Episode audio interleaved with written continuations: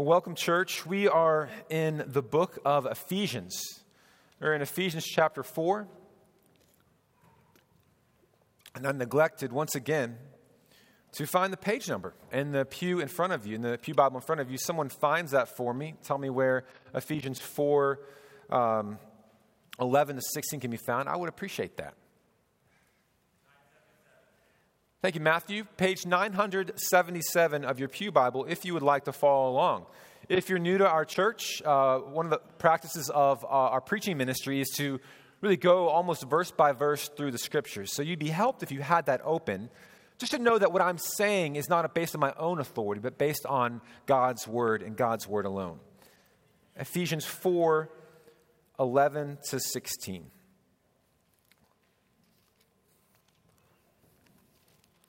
Follow along if I, as I read.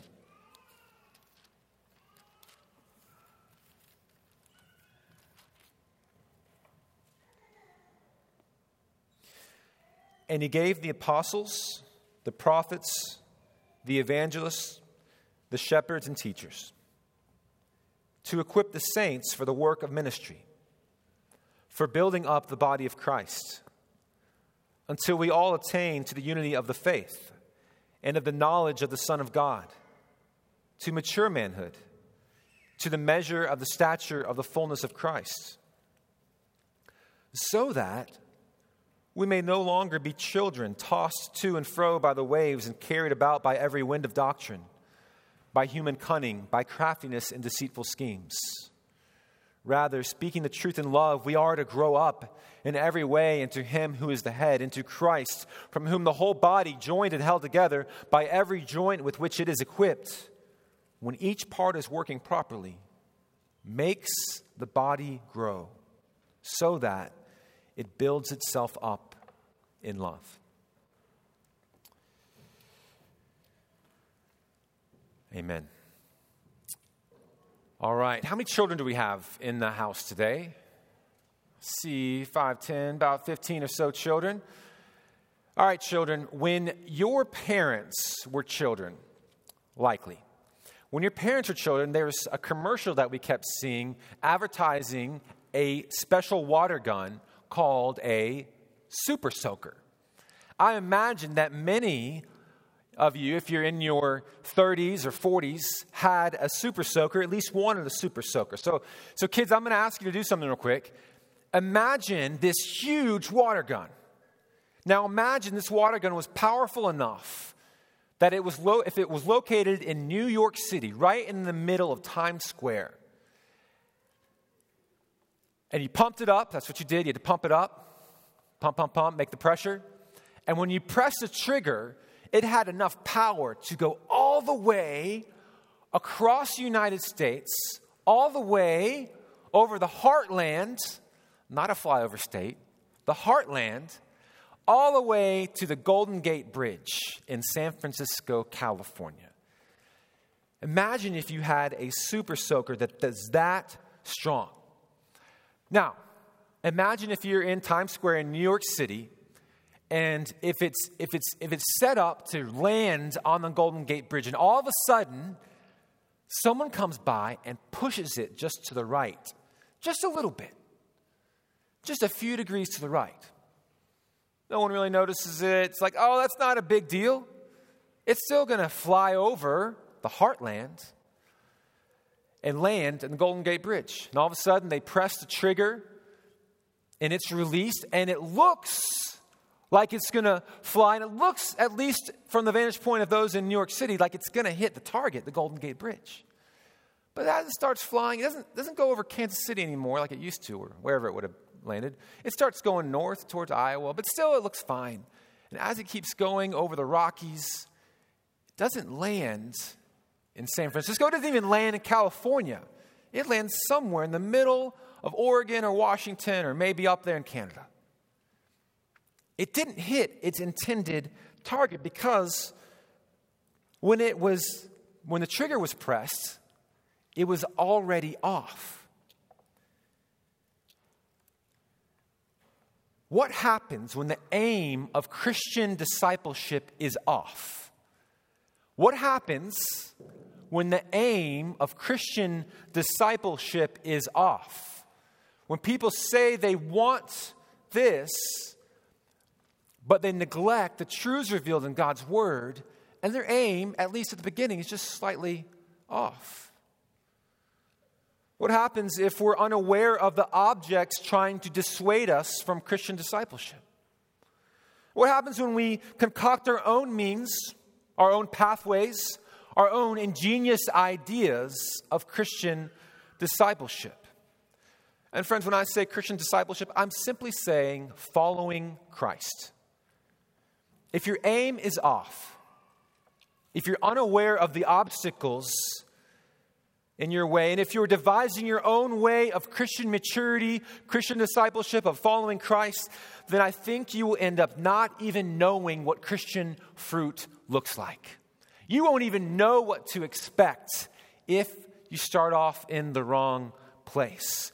Church, this is vitally important.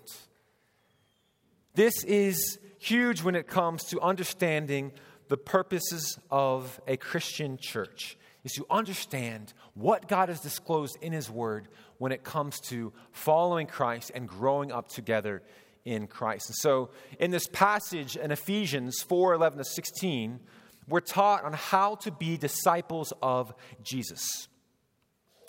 Our sermon has four points today. First of all, we're given the aim of discipleship. Secondly, we're given the threat to discipleship. Thirdly, the means of discipleship. And fourthly, the fruit of discipleship. The aims of discipleship, the threat to discipleship, the means of discipleship, and lastly, the, for, the, the fruit of discipleship, or you can say the results of discipleship. Look at, look at me, look with me and at me. You can't do the same, can you? Bounce back and forth. Look at verses 11 to 13 the aim of discipleship.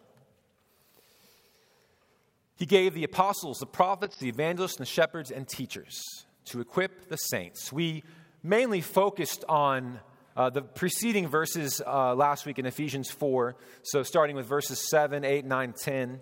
And we got into 11 and 13 as well. And last week we saw that Christ has taken those who used to be his enemies, he's taken them captive for himself. He's won them over through his love, namely his love displayed on the cross. And now Christ has given these former captives as gifts back to his church. So, so Christ took rebels for himself, and now those who used to be against him, antagonistic toward Jesus and the purposes of God, have now become gifts and blessings to the church. Sinners became converts, which became gifts to the church. Now each person is a gift.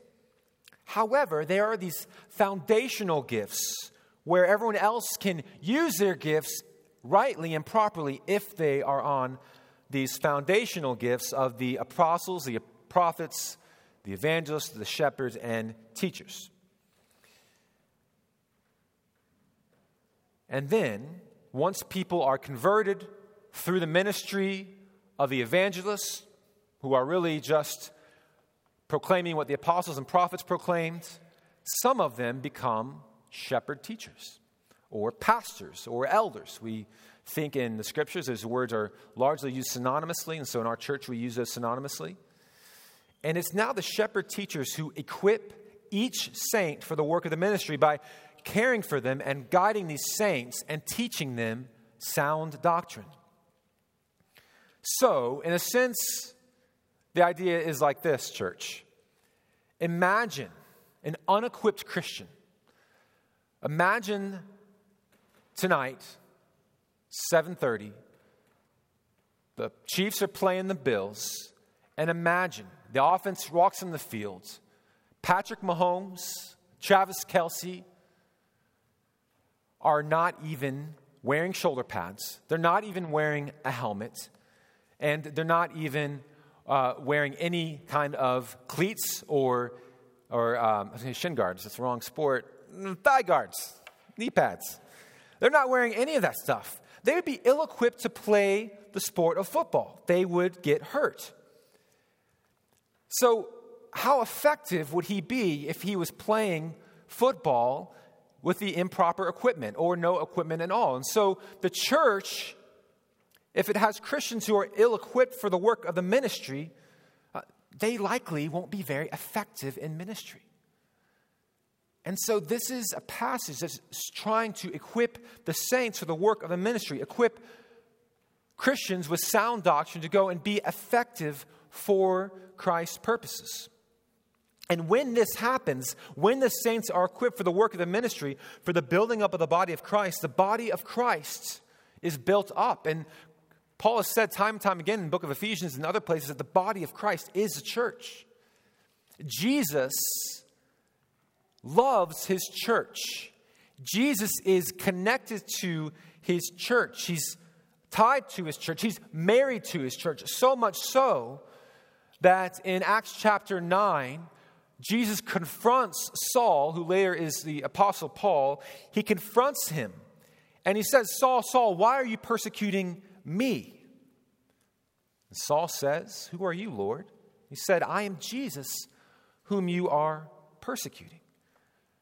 Friends, Jesus is so connected, so tied to his church, that when his church is persecuted, he identifies with them. He says, Why are you persecuting me? Because Jesus is the head, and the head cannot be disconnected from the body, the church. And so, Paul is taking this idea that we are the body of Christ, and Christ is the head of the church. And he's working through this how to make a more healthy body because the head is fine. Christ is good, Christ is perfect. But the body needs to keep growing on in health. And so in verse 13 of chapter 4, keep going, and, and, and Ephesians 4, the aim of discipleship becomes even more clear. He says, Equip the saints for the work of the ministry, for the building up of the body of Christ, making it more healthy. Verse 13, until we all attain to the unity of the faith.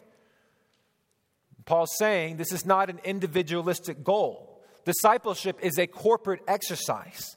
Christian growth, Warnell Road, does not mainly happen in isolation, but it happens collectively. And he says, not just the unity of the faith, but and of the knowledge of the Son of God. This oneness occurs by knowing Jesus, the Son of God. We collectively are being built up as we obey Christ and have faith in Him, uh, not by performance, not by what we can do, but by faith and in knowledge of the Son of God. It all starts from the place of knowledge, from sound doctrine and knowing who Christ is. And He keeps pressing forward. Verse 13 and of the knowledge of the Son of God to mature manhood to the measure of the stature of the fullness of Christ. That's the goal. That we would be mature in Christ, that we would be perfect like Christ is perfect. Well, there's the goal. Now, clearly, if you're reading this, you're saying, well, who is perfect but Christ? Uh, you're, you're very right. But what God has done when He first, first breathed life into your darkened soul, when you became born again, He started this process of sanctification where you're made more and more to look like Christ, to think like Christ, to believe like Christ, to act like Christ, to love like Christ. And if you are in Christ this morning, that process has already been started. And so, what God wants you to do is He wants you to look at, at texts like this and he wants you to say, keep pressing on. Know that you are part of the body and know that my plan for your sanctification involves other Christians who are part of the same body. So none of us will attain this full maturity in this lifetime. Uh, the theologian F.F. Bruce, commentating on this passage, helps us out when he says that the goal is ultimately reached and the body of Christ has grown up sufficiently to meet the head himself. Then will be, then will be seen that full grown man, which is Christ, together with his members. That, spectac- that spectacle will not fully appear until the day when they are glorified together with him.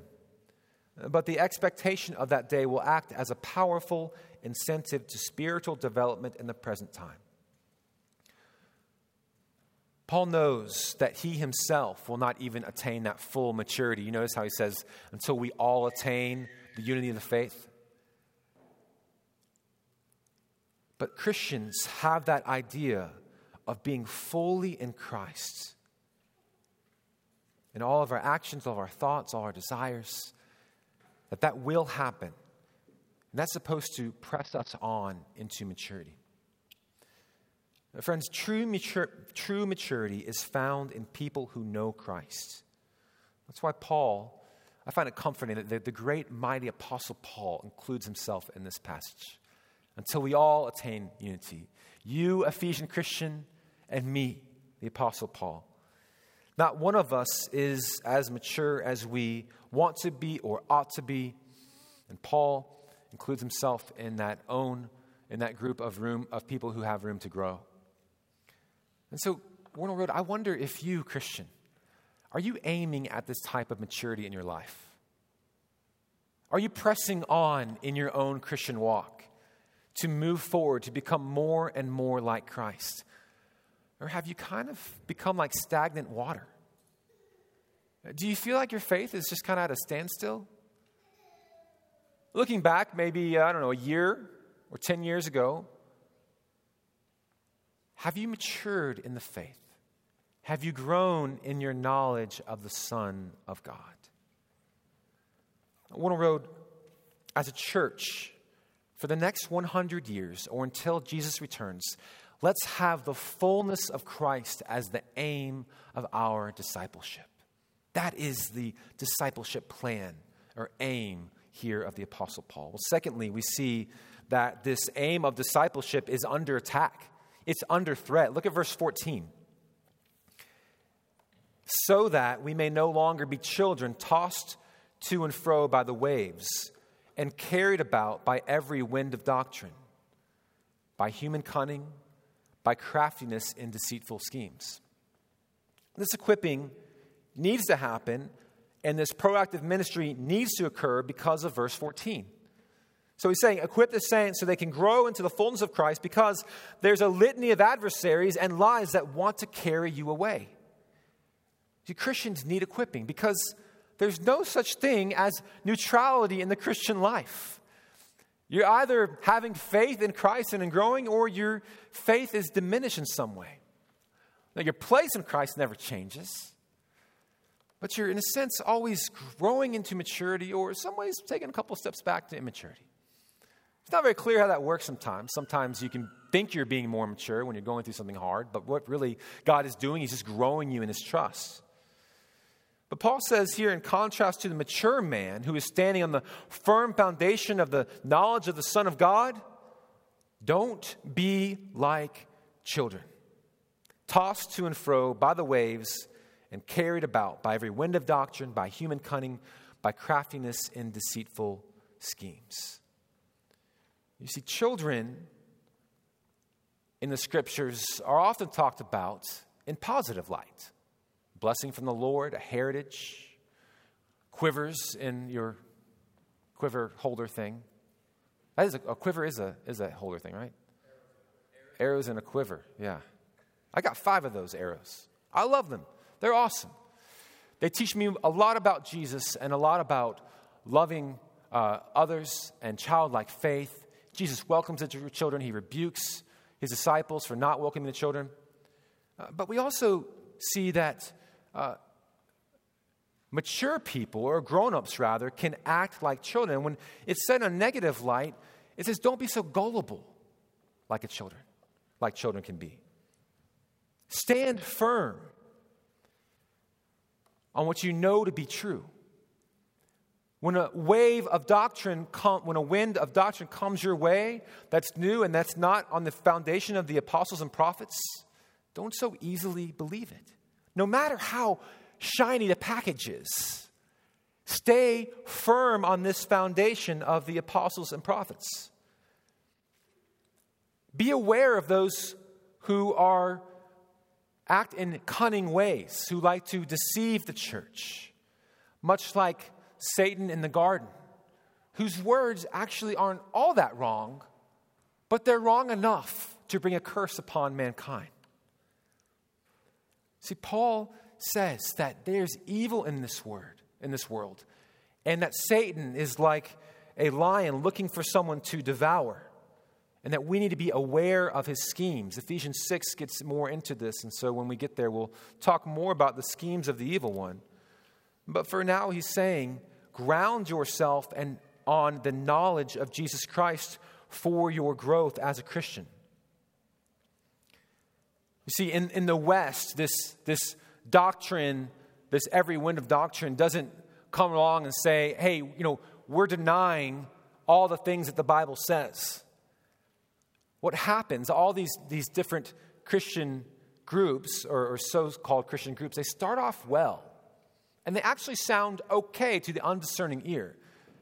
A lot of them happen in the late 1800s or early 1900s. So you think of Mormonism or Jehovah's Witnesses, you think of Christian scientists. They all bear the name of Christian. They all say they love Jesus, but their doctrines are off, denying that Jesus is God Himself.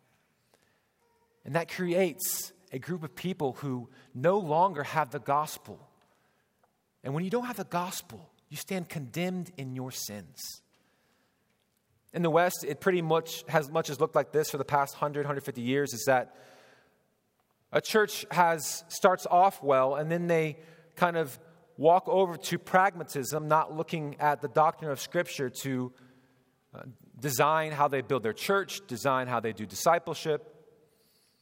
And when they become pragmatic, they often, they often emphasize the individual, or as Carl Trueman has called the psychologized self. And then autonomy becomes most important. And then the self becomes a God. And then churches begin to try to figure out how to organize themselves around some kind of unity of the self, or they just simply die out. You can go through any downtown in many cities, you can see old church buildings now been converted to condominiums or apartments or preschools because people see no reason to give up their Sunday morning and meet anymore if they actually don't believe what the church was founded on. So, church, part of being able to grow in your discipleship is not to be unaware of the threat to your discipleship, to be firmly confident in the knowledge of the Son of God. This doesn't mean you can't have lingering questions when it comes to certain matters of faith. Like maybe you wonder about your eschatology, as I do, I do sometimes. I wonder if I actually understand completely what God has revealed when it comes to how He's going to come back. I believe He will come back, Jesus. But the timing of that, the importance of, Israel, sometimes I have questions about that. I don't think that's what the apostle is getting at here. He's saying you must have a firm foundation of who Jesus is. And if you're not yet, yet a Christian, you're, you're gathered here among us, I'm so thankful that you're here. But let me just be very clear what the Bible teaches about what the gospel is. The Bible teaches that God is good that God is holy and God is perfectly loving. And yet, we, mankind, have looked at his loving kindness, have looked at him as creator, and said, We don't want your rule over us. And we have run from him as rebels. And God, in his mercy, has sent Jesus Christ, both man, both God, the perfect Son of God, the perfect Son of man. And Jesus never sinned, never rebelled against his heavenly Father. And he went to pay the penalty for our sins by dying on a cross, the perfect sacrifice. And God's wrath, his just wrath, was poured out on his own son. And in him we have forgiveness of sins. Jesus rose from the dead three days later after he was completely crucified, showing that he, has, he, he is God and he has power over death and power over sin. And anyone who puts their trust in Jesus alone for their salvation will be saved. And that strife that all men and all women have with God will no longer be strife, but peace with God. And the wrath of God will no longer be on you because it's already been placed on Christ. And so if you're here already and you're, you're not believing that message, let me encourage you. Today is a day of salvation. Believe today in this message. You will be saved. Please talk to me or, or some, a member of this church. We'd love nothing more than to give up our afternoon to talk to you and explain to you the truths of this gospel message.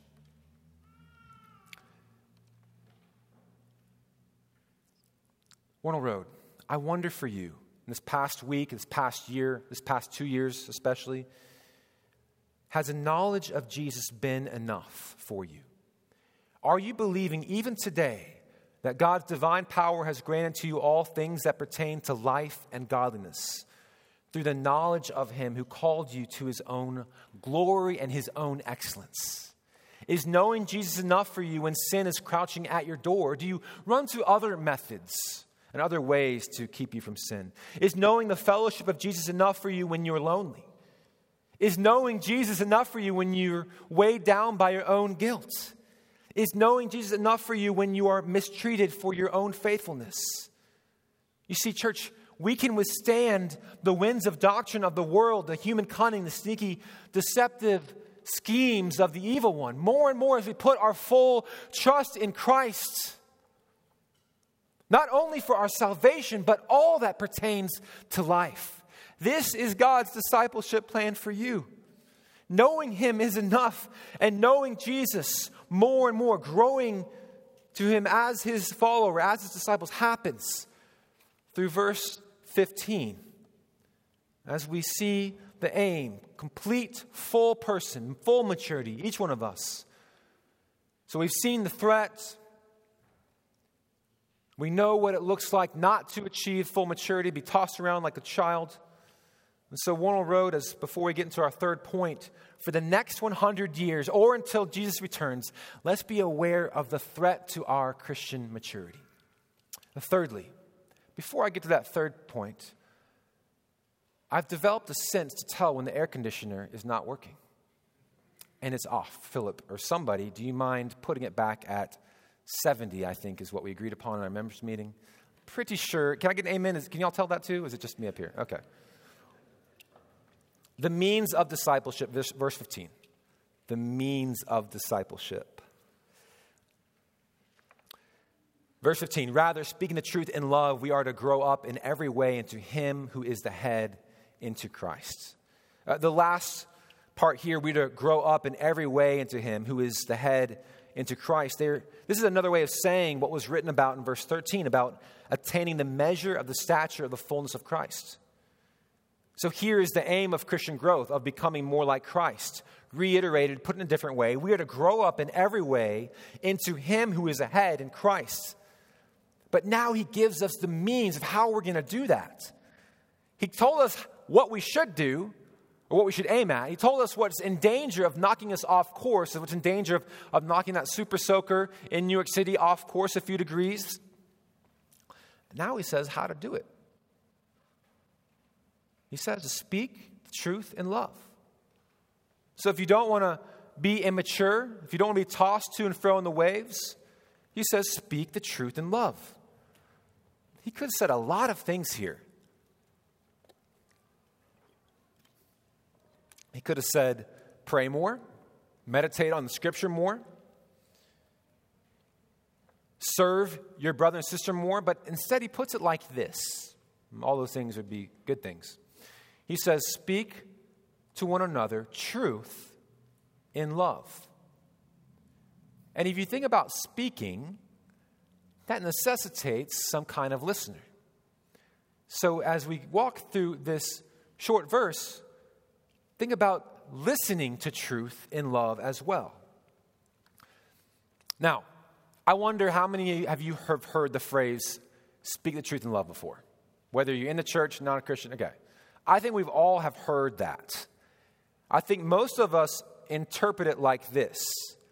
I need to tell it like it is, but in a very kind way. I need to say something, but I need to be nice about it. I think as I talked to people this week about this passage, I thought about myself, I think that's what we usually think.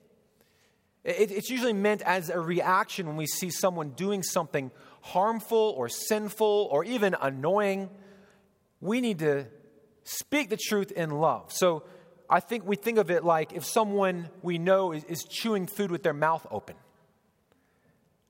Uh, we need to love someone enough in order to tell them, hey, I don't like it when I see your food when we're eating together. That's speaking the truth in love. But I think we need to recalibrate a little bit of, of what that means. It doesn't merely mean one on one conversations or one on two conversations, giving someone truth in, in a kind way or loving them enough to say something hard to them. I think when the apostle writes truth here, he means truth. Truth with a capital T and every other truth that flows from the truth, the very truth he's been getting at that Christ is the Son of God, and we need to grow up into knowledge of Him. I also think it doesn't mean what we often interpret it to mean as one on one conversations. I think when we sing songs together, like Yet Not I, but through Christ in me, we are all collectively speaking, or in this case, singing the truth in love to one another. I think that what I'm doing to you right now is I'm speaking the truth in love right now. I think the many conversations that were before service, the many that are going to happen after service, will be marked by speaking the truth, declaring the good things of God, especially starting with Christ, in love. So, speaking the truth in love is, is a lot bigger than I think most of us make it out to be. So, I think that under this, this point, there, there are three important things to know if you're going to speak the truth in love. Speak the truth in love because Warnell Road, this is, if you're a member of our church, this is what you've committed to do. You've committed, Caleb, to speak the truth in love with your brothers here. Kaylee has committed to speak the truth in love with her brothers and her sisters here. We're all a part of this. We're all one body, united together, joined together. We don't really have an option here. We're following the head. The head says this. So, what is, what does it mean to speak the truth in love? Well, here are three things about speaking the truth in love that I think will be helpful for us. One is know, know what is right. Know what is right. There's, there's a heavy emphasis on here of truth. Speaking what is true. So, as an, as an obligation, as a love to one another, speak what is truth to one another. So, you see someone going down a harmful path, Maybe they're entertaining a, a doctrine that isn't in accordance with Scripture. You have an obligation to speak the truth. It's right. God says it. I, I know that many of us, let me pause on that. Second one, I was bleeding in the second one. Second one, it, this is often costly. Speaking the truth in love is, is often costly. Jesus says that a disciple is not above his teacher, nor a servant above his master. It is enough for the disciple to be like his teacher and the servant like his master. If they have called the master of the house Beelzebul, how much more will they malign those of his household? And so Jesus says that if you pursue this path of speaking the truth in love, this means of Christian discipleship, it will at times be costly. People will not like you pointing out truth to them. And you yourself often won't like receiving this truth and love. So friends, know that and don't be surprised when it costs you something. It could even cost you a relationship. Someone could give you a cold shoulder. Someone could turn on you. Friends, it is costly to speak the truth in love. Well, thirdly, know that it's rewarding.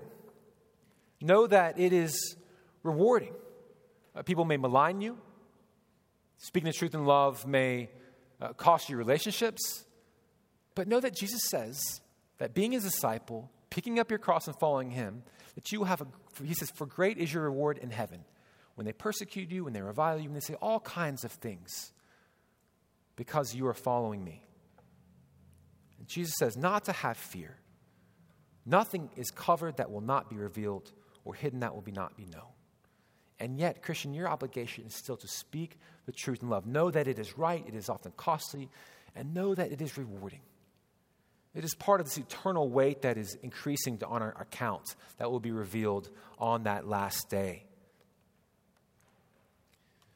Friends, this is the call of the disciple to speak the truth in love with one another. This is from the beginning of Acts chapter 6 as we see the church unfold.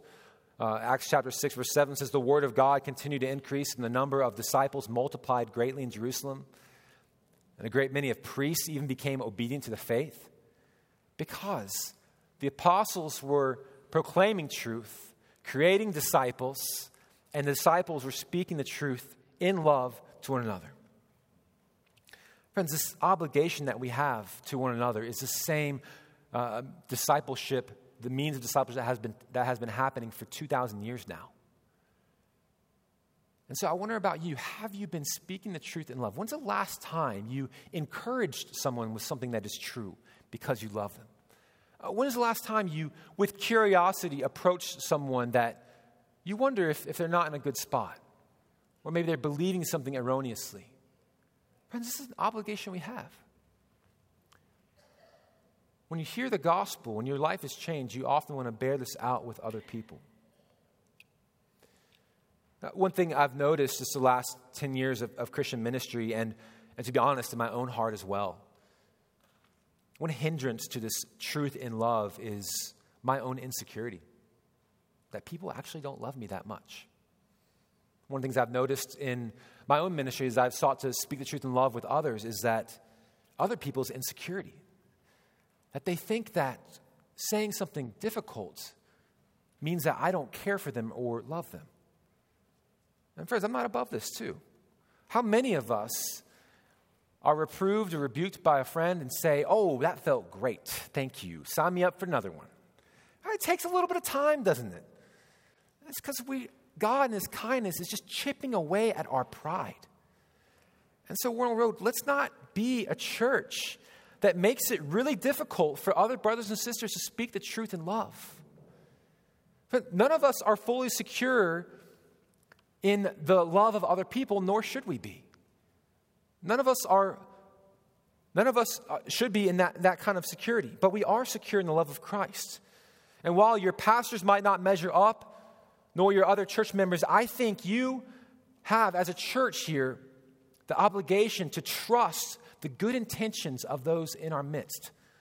So when we do this speaking the truth, as we seek to do this more faithfully, let's not do it with an air of suspicion. Let's, in line with 1 Corinthians 13, let's believe all things, believe the good intentions of our brothers and sisters. In God's wisdom, He has designed it so that people who love you imperfectly will point out to you your flaws and your sins. And sometimes they'll get it completely wrong. And then he'll say, you know what? You love them anyway. And so, friends, as we grow up together in maturity, let's make it easy to be approachable. Let's not make it so difficult. Let's approach people because we love them enough to see them to grow up into the body of Christ, that they might know Christ better knowing that this is God's good design for our own discipleship.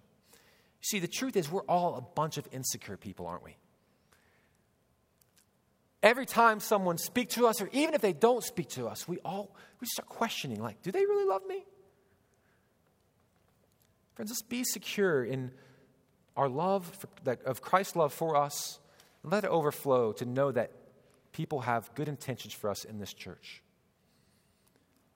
Let's strive to be more and more secure in Christ's love for us and Warnell Road members' love for us so that we can receive good feedback. As I said, the speaking the truth in love is more about one on one conversations. It's about the broader life of the church. So prioritize the things that our church has for you. So Sunday morning, when we gather here together, this is an exercise of speaking the truth in love together. Uh, throughout the week, we've emphasized in the last several years of our church Christian hospitality. Open up your home. Make it a normal practice in your home to have people over and speak the truth in love.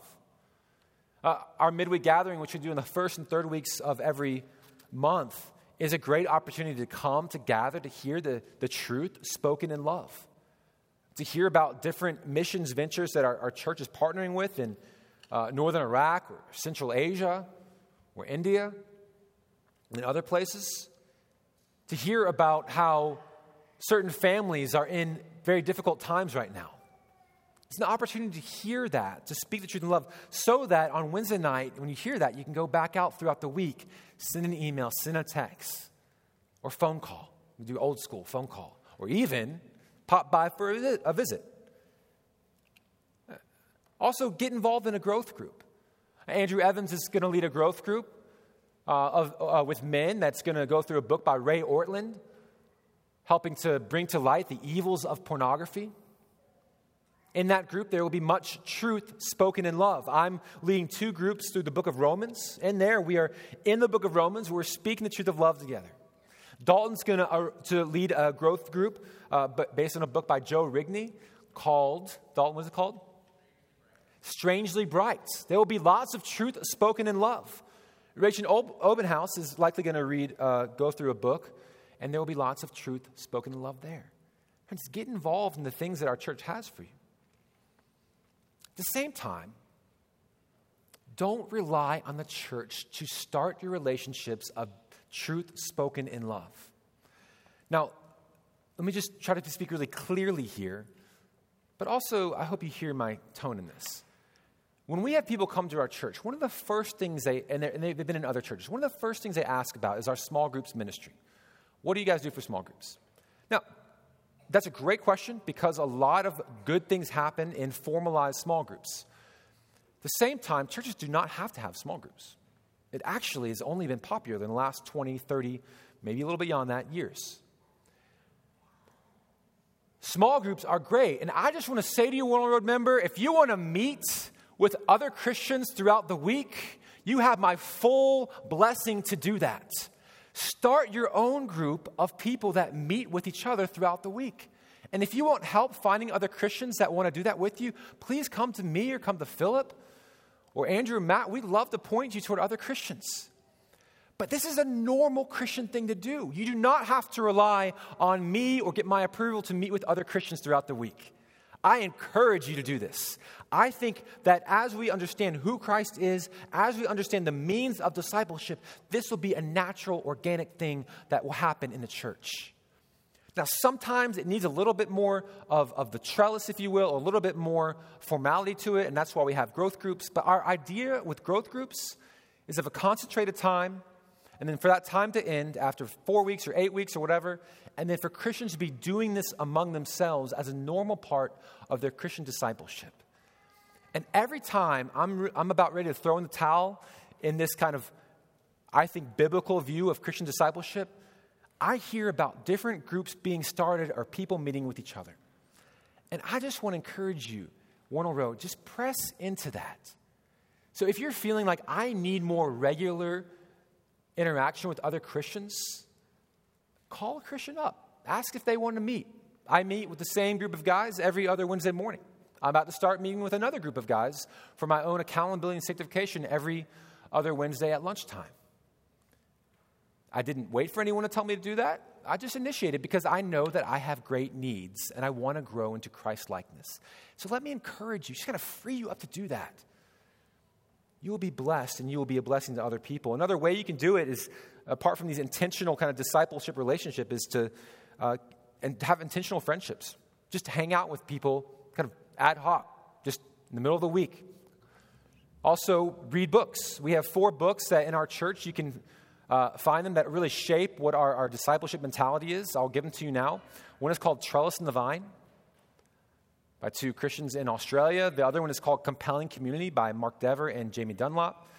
Another one is called Side by Side, which talks about how we are all, in a sense, counselors, counseling one another by a man named Ed Welch. And another one is called The Gospel Comes with a House Key, written by Rosaria Butterfield. If you're more interested in how our church views discipleship, look into those books.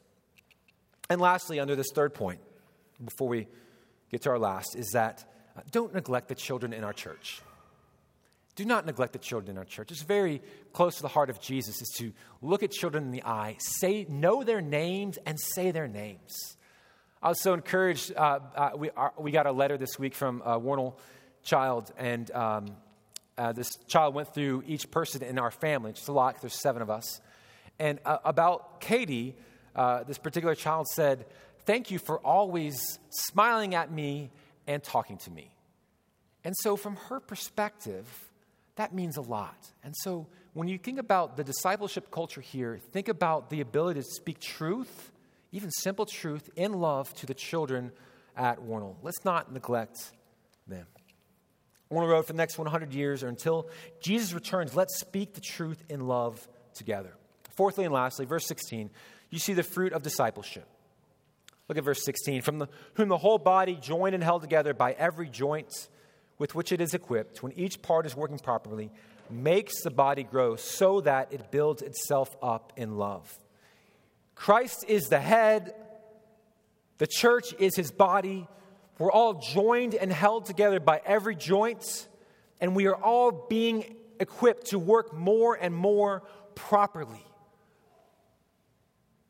And then this odd verb which says it makes the body grow so that it builds itself up in love. Do you catch that here? So Paul's saying that if you do these things, if you speak truth in love, the body will grow.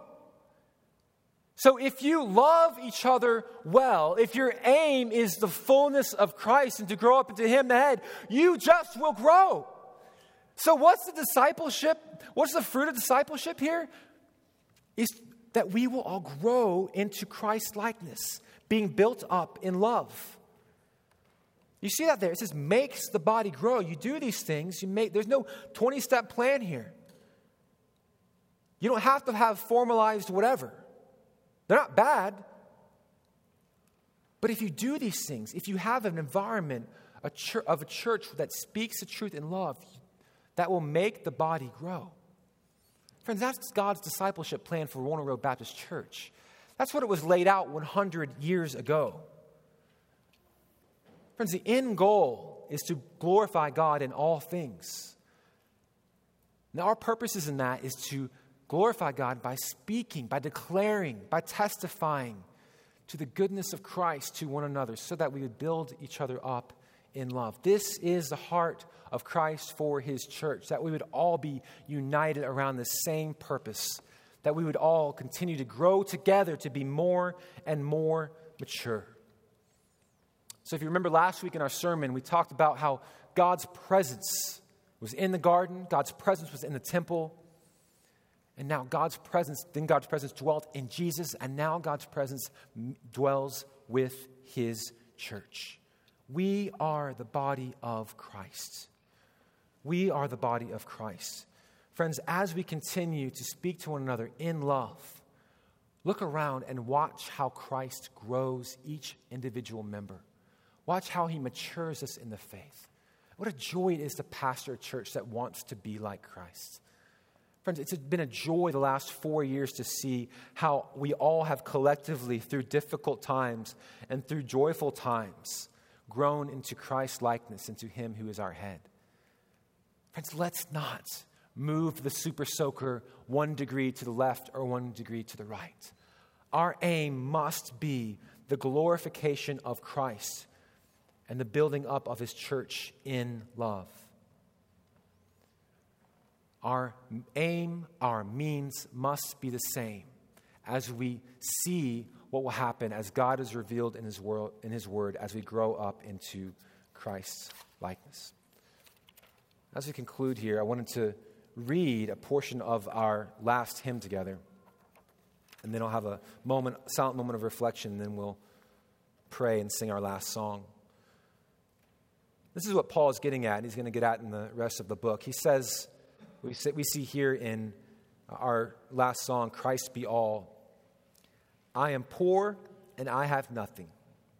All my deeds cannot avail, but Christ endured the Father's crushing.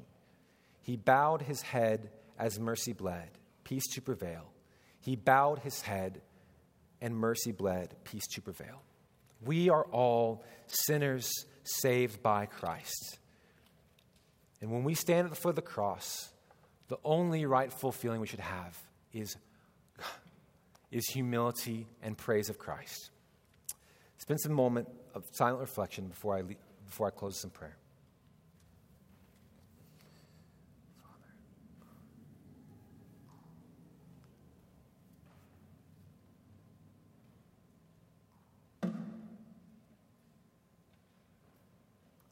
Father, we thank you for the truths revealed here. Lord, we thank you that this church 100 years ago was founded on the truths of the gospel. Lord, we pray that we would be a church that is continuing to be faithful to that call. We pray that we be a church that speaks the truth in love to one another. And so we pray that, Holy Spirit, you would work in our lives to do that. We pray that you'd be glorified as we sing to you now. In Christ's name, amen.